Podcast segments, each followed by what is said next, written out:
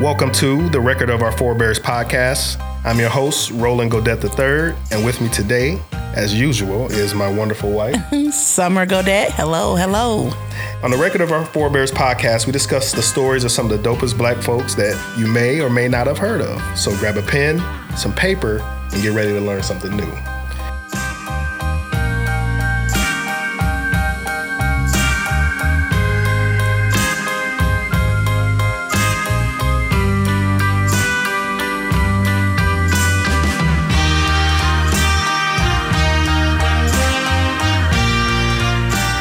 This is episode number four, and today we bring to you Olaudah Equiano and. St. Augustine. All right, so Olaudah Equiano. A lot of what's known about him comes from his own biography, um, a narrative, really.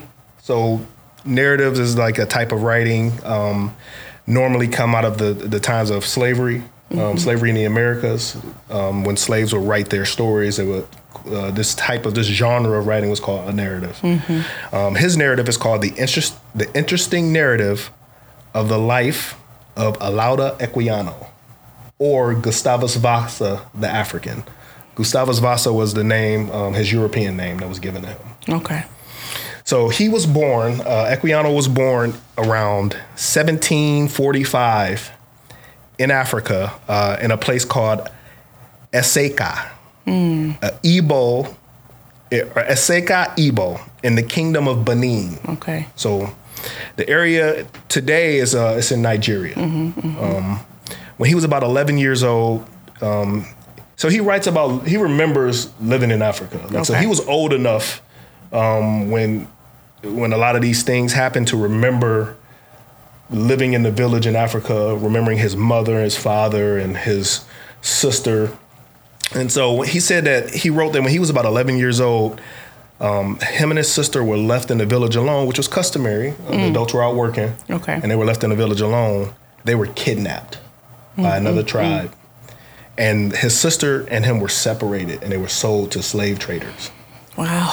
He said that they were sold. Uh, he said over the next six to seven months, they had been sold to a bunch of different traders. He said at mm-hmm. one point he ended up reconnecting with his sister, and then they were separated again. But during those six to seven months, he was being sold to these different traders, and they were getting closer and closer to the coast of Africa. Mm, okay. And he said that he was brought to the west coast of Africa and forced aboard a European slave ship. Mm. So seven months after he was kidnapped, he makes it to the coast of Africa, and then they force him aboard a slave ship with about 244 other Africans, and that they were transporting to the uh, to Barbados. So they were going across the Atlantic Ocean from the west coast of Africa to Barbados. Um, after they get to Bar- excuse me, after they get to Barbados, uh, Equiano and a few of the other Africans actually were taken up to the Virginia colony. Okay. So they dropped off most of them in Barbados, most of the Africans of Barbados, and took him and a few others to Virginia, Okay. to what became Virginia, because it was 17, uh, 1756 at this point. Okay. So 11 years from he was born. Um, so I think one thing one thing that he wrote I feel like is super super important. He describes the conditions aboard the slave ship. So I'm going to read this from his um, from his narrative because it it's tough. It's tough to hear. However, I, I think it's important. Okay. So this is these are his words. The first object which saluted my eyes when I arrived on the coast was the sea and a slave ship, which was then riding at anchor and waiting for its cargo. These filled me with astonishment, which was soon converted into terror when I was carried aboard. I was immediately handled and tossed up to see if I were sound by some of the crew and I was now persuaded that I had gotten into a world of bad spirits and they and they were going to kill me. Their complexions too differing so much from ours, their long hair and the language they spoke, which was very different from any I had ever heard, united to confirm me in this belief. When I looked round the ship and saw a large furnace and a multitude of black people of every description chained together, every one of their countenances expressing dege- dege- uh, excuse me, dejection and sorrow. I no longer doubted my fate.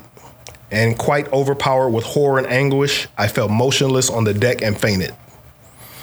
When I recovered a little, I found some black people about me and asked them if we were not to be eaten by those white men with their horrible looks and red faces and loose hair. They told me I was not.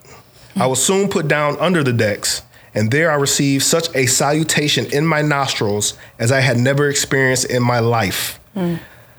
So that with the loathsome loathsomeness of the stench and crying together, I became so sick and low that I was not able to eat. Nor I had the least desire to taste anything. I now wished for my last friend, death, to relieve me. But soon, to my grief, two of the white men offered me eatables.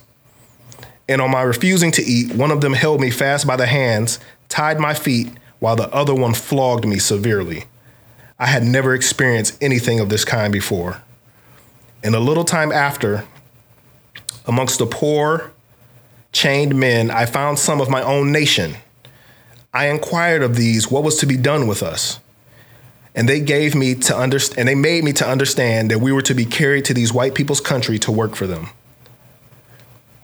So he was able to get with some people from his nation, and he didn't want to eat. Um, part of one of the parts I left out is essentially they forced him to eat. Like Of they course. they tied him up and Yeah. held him down and, And forced him to him. eat. Yes. Yeah. So and then he continues. The stench of the hole while we were on the coast was so intolerably loathsome that it was dangerous to remain there for any time. And some of us had been permitted to stay on deck for fresh air. But now that the whole ship's cargo were combi- confined together, it became absolutely pestilential. Mm. The closeness of the place and the heat of the climate added to the number in the ship, which was so crowded that each had scarcely room to turn himself. The smell almost suffocated us. This produced various copious perspirations so that the air became soon became unfit for respiration. From a variety of loathsome smells and brought on a, sicken, a sickness among the slave, of which many died. And the filth of the necessary tubs, the tubs were where the slaves relieved themselves, mm-hmm. into which children often fell mm. and were almost suffocated. The shrieks of the women and the groans of the dying rendered the whole scene of horror almost inconceivable. So that is one of the toughest things I've ever had to read when I read it. And just imagining, like, remember us going to the uh, Charles H. Wright Museum in Detroit? Yes. And so part of the Charles H. Wright Museum in Detroit, they have a actual um, a slave ship uh, exhibit where you go down these stairs and they have mannequins that are chained up like the slaves were, tight in quarters, and they have the sounds playing. Uh, fortunately, I, I, if they would have had, the, they can't do the smell because people wouldn't be able to, to do it. But no. they have the sounds of, of crying and change, clack, and it's it's it's a tough exhibit. It's necessary though. So um, I've read this before, and I had that in my mind when I went down there, and mm-hmm. I could not imagine seeing a kid fall into a tub of Yeah. human waste. Waste. and then almost suffocating. Like that, it's in, that's incredibly hor- horrific. they actually have his narrative at that museum as well, and they Yep. had that there for for you to see. Yep. And when we saw it, it was almost like because we know who he is. Yeah. It was part of me felt like, oh, I felt so good seeing him there, and I'm like, I know who you are because Mm-hmm. I know your record and I know your story, and it's here.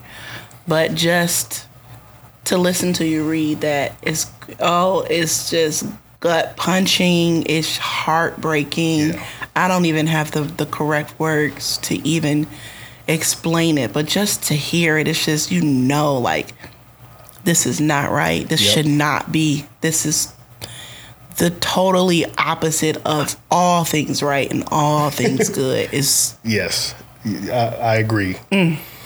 So eventually they make it to, like I said, Barbados mm-hmm. and then Virginia. Okay. Equiano makes it to Virginia. So in Virginia, he was brought. Uh, he was purchased by a man named Michael uh, Henry Pascal. And I feel like it's important to mention these people's names of course, too. definitely. The the oppressors uh, and the enslavers too. Like a lot of times they go uh, unmentioned, but I feel like we need to mention them too because they are part of this story. They are part so- of the record. Part of the record, absolutely. And uh, he was a lieutenant in the Royal Navy. Okay. So um, he rena- he renamed him Gustavus Vassa Okay. um, after some Swedish king, of- king of Sweden, like, um, but he was like the king of Sweden during the Protestant Reformation. So he named him after a Christian guy. Like he bought a slave, a human being, but was like, yo, I'm gonna give him a Christian name. Like didn't see the irony in that, or the you know just the hypocrisy, I guess, in that. Um, by this time, this was the second time he had been renamed. They called him Michael when he was aboard the slave ship. Uh, They called him Jacob uh, when he first got to um, Barbados. Like they just naming this, you know, eleven year old. I couldn't This imagine. child. We I, we got a twelve year old. I couldn't imagine somebody just like, no, your name is not. Your name is, you know, Chris now. like unbelievable. So um, he said that he refused the Gustafa, the Gustavus Vassa name, and he said that just call me Jacob. Like that was the name that he preferred. Said it gained him a cuff, which I assume that means that they locked him up for that. Like, Yes. Oh no, you ain't gonna call you what you want. He said eventually he submitted to the new name. Okay. So they forced him. They forced the name on him. Um, he said he ended up using the Gustafa's name, Gus, uh, Gustavus Vassa name for the rest of his life, um, and it's on all his official records. Okay. Uh, Equiano. The reason we know that name is because that's the name that he used in his biography, his Okay. autobiography. So all his records are Gustavus Vassa. Mm-hmm. So he was forced to uh, accompany Pascal back to Great Britain, and then joined the lieutenant when he fought against the French in the Seven Years' War. Wow. So the Seven Years' War in uh, America, we call that the. French and Indian War, but uh, this is the same war Yes. between France, France and Great Britain. Um, so he eventually sent Equiano to his sister-in-law in Great Britain so that he can learn to read. Because eventually he earned Pascal's favor because of how Wow. Mm-hmm. he worked on the ship during the war. Uh, he was actually with him during some battles. Well, I'm sure he probably had a hand in saving his life and other members of his crew's life. So yes, you you can go and read. Right. So he sent him to his sister-in-law in Great Britain. They taught him how to read and how to write in English. Mm-hmm. Obviously, he knew how to read and write in his own language, mm-hmm. but they taught him how to read and write in English. And he converted to Christianity on the 9th of February in 1759. Okay.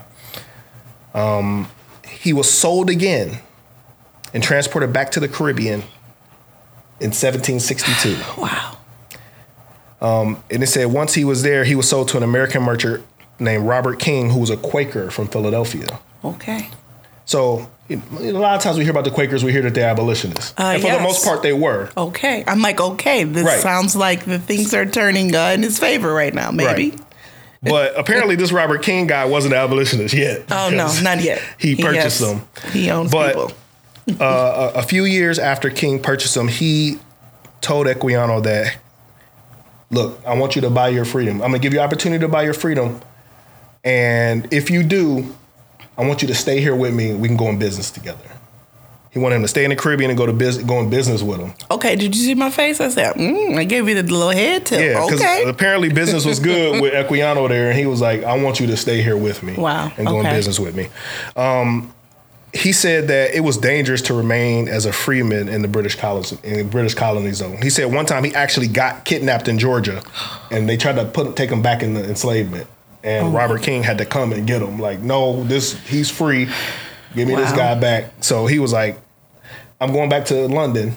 So he ended up going back to London in the 1780s, where he became uh, involved in the uh, English abolitionist movement. okay. So he wrote his narrative in about 17, or this was around the time when he started writing this narrative, about 1789.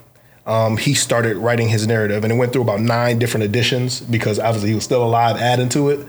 And so he wrote, his narrative, and it's actually one of the earliest known writings uh, published by an African writer to be widely read in England. By 1792, was a bestseller and had been published in Russian, German, German, uh, Dutch, and in the United States. Wow. It was the first influential slave narrative, which became obviously a huge genre Mm-hmm. of writings. So his book was kind of the kicking off of the 12 slave, the, yeah, Slave. Twelve Years a Slave, or uh, uh, Frederick Douglass's narrative. Mm-hmm. And his his was the first one that gained influence around the world, and it actually helped to get abolition passed in Britain because it influenced so many people. Wow. Yep. So, um, it just fueled like one of the things that I read. It said it actually fueled the anti-slave movement in Great Britain and Europe, and eventually in the New World. So it says that in 18, or excuse me, in 1783, um, once the United States gained its independence from Great Britain, Equiano became involved in helping the poor black people in London most of those were so one of the things that happened during the uh, the American Revolution was the British came over and told the um, the African slaves they say hey if you join our side fight for the British to keep these Americans you know under the crown we'll give you your freedom. And so a lot of uh, a lot of slave a lot of black African slaves fought with the British against the Americans during the American Revolution because they were like yo these dudes gonna free us. Yes. um, obviously once the British lost, you a traitor now, and you going back into slavery. So the British actually took a whole bunch of slaves back to, or a whole bunch of Africans, freed freed Africans back to um, Great Britain with them. okay. But they were poor; they didn't have anything. They weren't educated. A lot of them they didn't have anything. So he, Equiano became involved in helping them, helping them get on their feet back in London. okay. Um, he ended up marrying a woman named Susan Cullen. Um, I believe Susan or Suzanne Susanna Cullen. I believe she was a white woman. So Okay. in seven in 1792, this African guy married a white woman in England, which is seems like it's something that like did that really happen? Like, I, I, but it did. Um, they eventually settled uh, in a in an area called Cambridgeshire, and they had two children. They had two daughters. Um, his wife died at age 34 and he died a year after her. He ended up dying in on March 31st, 1797.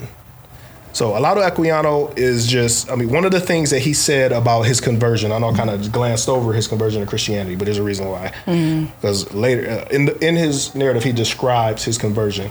He said that um, he had been uh, he had been witnessed to by um, his Pascal's sister-in-law um, when he was going there to learn how to read. Okay. and they had you know they would take him to church, and but he didn't understand any of the things that were going on because he wasn't familiar with that.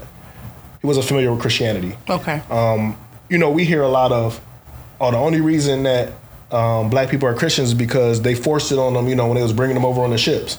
He didn't hear Christianity on the slave ship. He didn't hear Christianity on the coast of Africa. He didn't hear it in Barbados or Virginia. He heard it through some women who just were teaching them how to read. So it wasn't like, and they didn't force it on them, they just were telling them. Mm-hmm. Eventually, he said that he felt convicted and he didn't know what to do with that. And he started talking to um, another merchant who he was still enslaved, but there's, there was another white merchant on the ship that worked closely with the enslaved man, with the enslaved men.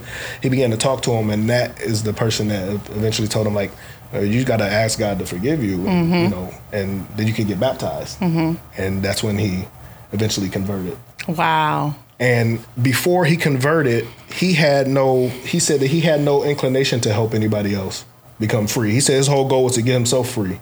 Mm. He said he didn't get himself free, and you know he was making good money with the Robert King guy. He was mm-hmm. like, I'm, I'm good. I'm fine. I, I'm just surviving. Yeah, like said- most of us, yep, right? We just right. want to survive. We just want to survive. But he said that that his faith as it grew is when he was like, I have to do something about this injustice that's going on with mm-hmm. people who look like me. Mm-hmm. And that's why that's when he began to get involved in the abolitionist movement and essentially influenced almost, you know, was this kind of jumping off point for a nation, for mm-hmm. one of the most powerful nations in the world at the time, Great Britain. Mm-hmm. And they say the sun never sets on the British Empire mm-hmm. to get rid of slavery across their empire. Now, had the U.S. lost the American Revolution, slaves would have been free a lot earlier. Um, way earlier. However, we'll just let that sit right there for a minute. honestly, went on a little longer here because you know we got our freedom from Britain. And, oh yes, yes. But um, yeah. So he is definitely one of the most interesting people um, that I read about. I, I've read a lot about him, and, you know, in my life. So this is, you know, a lot of the things that you know we I just talked about are things that I, I've known about uh, a lot of Equiano. Um, but he is just. I mean, I would encourage anybody to read his narrative. It's not super long. Um, it's it's easy to read. I mean, some of the stuff is a little hard. Obviously, the language is different, but it's it's it's pretty easy to read. He's an incredible person. He is incredible. Yep. Sounds incredible. Um, just amazing. And just as, oh my goodness, his life. Um, I'm so happy that we have this record Mm-hmm. and that um, it's accessible to anyone because he, it's so old now, right? Yep, it's in, the, it's in the it's in the domain. It's in the, uh, In the public domain. Yep, and um, anyone can go and read this. download it for free. Yep, for themselves. Wow. Wow. Okay, well, I'm going to take us back. Well, you got somebody else whose record is also in the public domain. So Yes, someone else's uh, record is also in the public domain, and I'm going to take us back um, even further uh, to talk about Augustine of Hippo, um, also known as Saint Augustine um, or Augustine. Um, he was a philosopher and a theologian, and um, the bishop of Hippo, and. Um, many many people know him, but I really just felt like this was still another great record. Um, I bet you a lot of people are like, he was black because yes, because if you look true. at those stained glass windows and yes, there are many many uh, paintings and images of uh, Saint Augustine, um, and he appears to be European, maybe, um, but he um, was from Africa, from North Africa as well, and. Um, and that's really important too. That's why we're talking about you know his record, Yep. um, and this you know individual has had a massive influence on um, the Western um, Christianity as we know it. Um, hi- his writings influenced it and influenced the development you know, of Protest- Western Protest- Christianity and philosophy Protestantism. pro- uh, it goes on and on. His teachings on salvation and um, divine grace. Um, many of our other fathers who came after him, um, councils, look to him, um, to his understanding. Um, and he's really known as one of those most influential uh, church fathers. And he probably, uh, from what I've read, was known as one of the greatest writers of his time as well. Um, and uh, he wrote so many, so many books, had so many writings, um, but his most famous uh, is the Confessions of uh, Saint uh, Augustine, uh, which we talked about a little bit before when we, when uh, we spoke about um, his mother Monica. Right. And again, that confessions, those confessions were inspired by the death of his mother Monica, uh, who. When we talked about previously, um, prayed for his conversion to the faith, um, and um, pray for decades, pray for decades because he became a Christian um, in his 30s, in his like early 30s. And um, in his youth, he talks about how he followed many faiths and philosophies. Um, uh, uh, H- Hellenistic uh, philosophy was one of those that kind of popped out to me when I read that, and um, how his confessions, those writings, just he used that time um, to talk about like his journey to Christianity and his acceptance of God.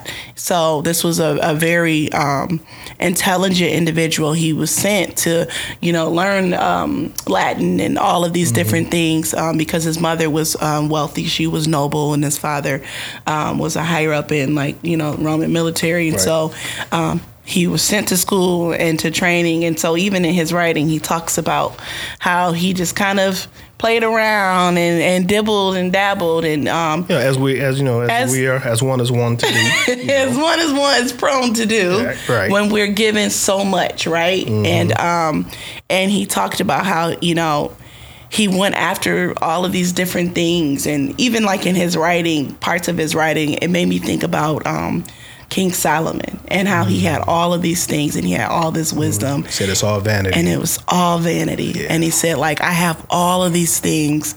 Um, but there's but there's only one true thing, one uh, you know everlasting, and I just want to share um, a quote uh, passage from his writing, is an excerpt from his confessions. This is what he said: "I have loved you too late, beauty so ancient and so new. I have loved you too late. You were with me, but I was not with you. I was away from you." running after the beauties which you have made. The things which exist only through you kept me far away from you. You have called, cried out, and pierced my deafness. You have enlightened me, and my blindness is banished by your brightness. I have tasted you, and I am hungry for you. You have touched me, and I am on fire with longing to embrace you. And I just thought, like, you know, I said Solomon, but he kind of reminded me of that. Just so poetic, like this great mind, but then he has time for poetry. and um, and the you is God. The you is the creator of all things. And um, I think at that point in time, like he's faced with death, with this death of his mother, um, who ran after him. He tried to get away from his mom, and his mom was like, "You need to stop. You're running, and you need to know why you were created and why you're here." Wow. And he finally you know after looking at I think it's I think that he had to go through he had to go left to go right right he had to do the Michigan left right he had to do that in order to get to where he was because he had tasted and tried everything. He had mm-hmm. tried all these different philosophies and all of these faiths and real, realized that these were not these were not the one for him. They were not right. And so, um, just kind of being able to see that, having that great mind, that great mind to be able to try and process and break down the why. Why are we here? Yeah. What is our purpose? And to be able to see, okay, I have it. I finally have the purpose. And then to put it all down in writing to be able to last for thousands of years, for Yeah. us to be able to have access to that, to that knowledge and truth is amazing. Yep. And he is um, one of our forebears, right? One of our Absolutely. fathers, and um, grateful. I'm very grateful to find that information. And um, I have found some paintings, some stained glass paintings, and, and so on and so forth of Aug- uh, Augustine and his mother. Um, that will, you know, represent a brown likeness uh, of sorts, but still, I encourage you if you um, have not uh, read more about his story, his origins, you know, his birth, his uh, birth in Africa, North Africa, um, to do so. We know about um, his his writings and his teachings, but to find out about um, the man himself is really Yeah. interesting.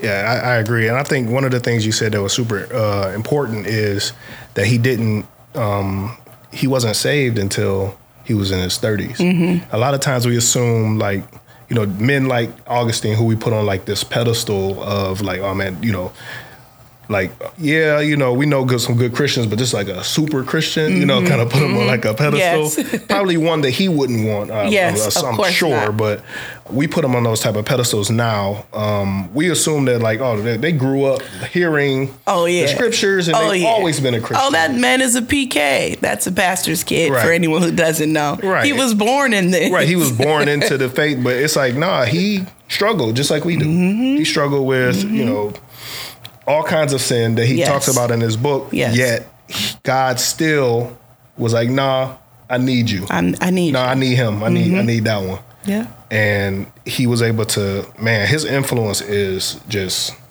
it's almost too much to really be like to explain because it's so his influence is so big mm-hmm. like the mm-hmm. people who we can name that are huge people in the faith mm-hmm. who are influenced by him is just i mean off the charts so yeah i i yeah augustine is definitely one of those one of those dudes that he's got to be on your list of you got to get familiar. If you don't know Augustine, you got to get familiar. Yes, definitely. Get familiar with Augustine. So, yeah, thank you for joining us uh, on the Record of Our Forebears podcast. We appreciate you having us. Please join us next time. We can get into some more and continue to learn with us. Until next time. Peace.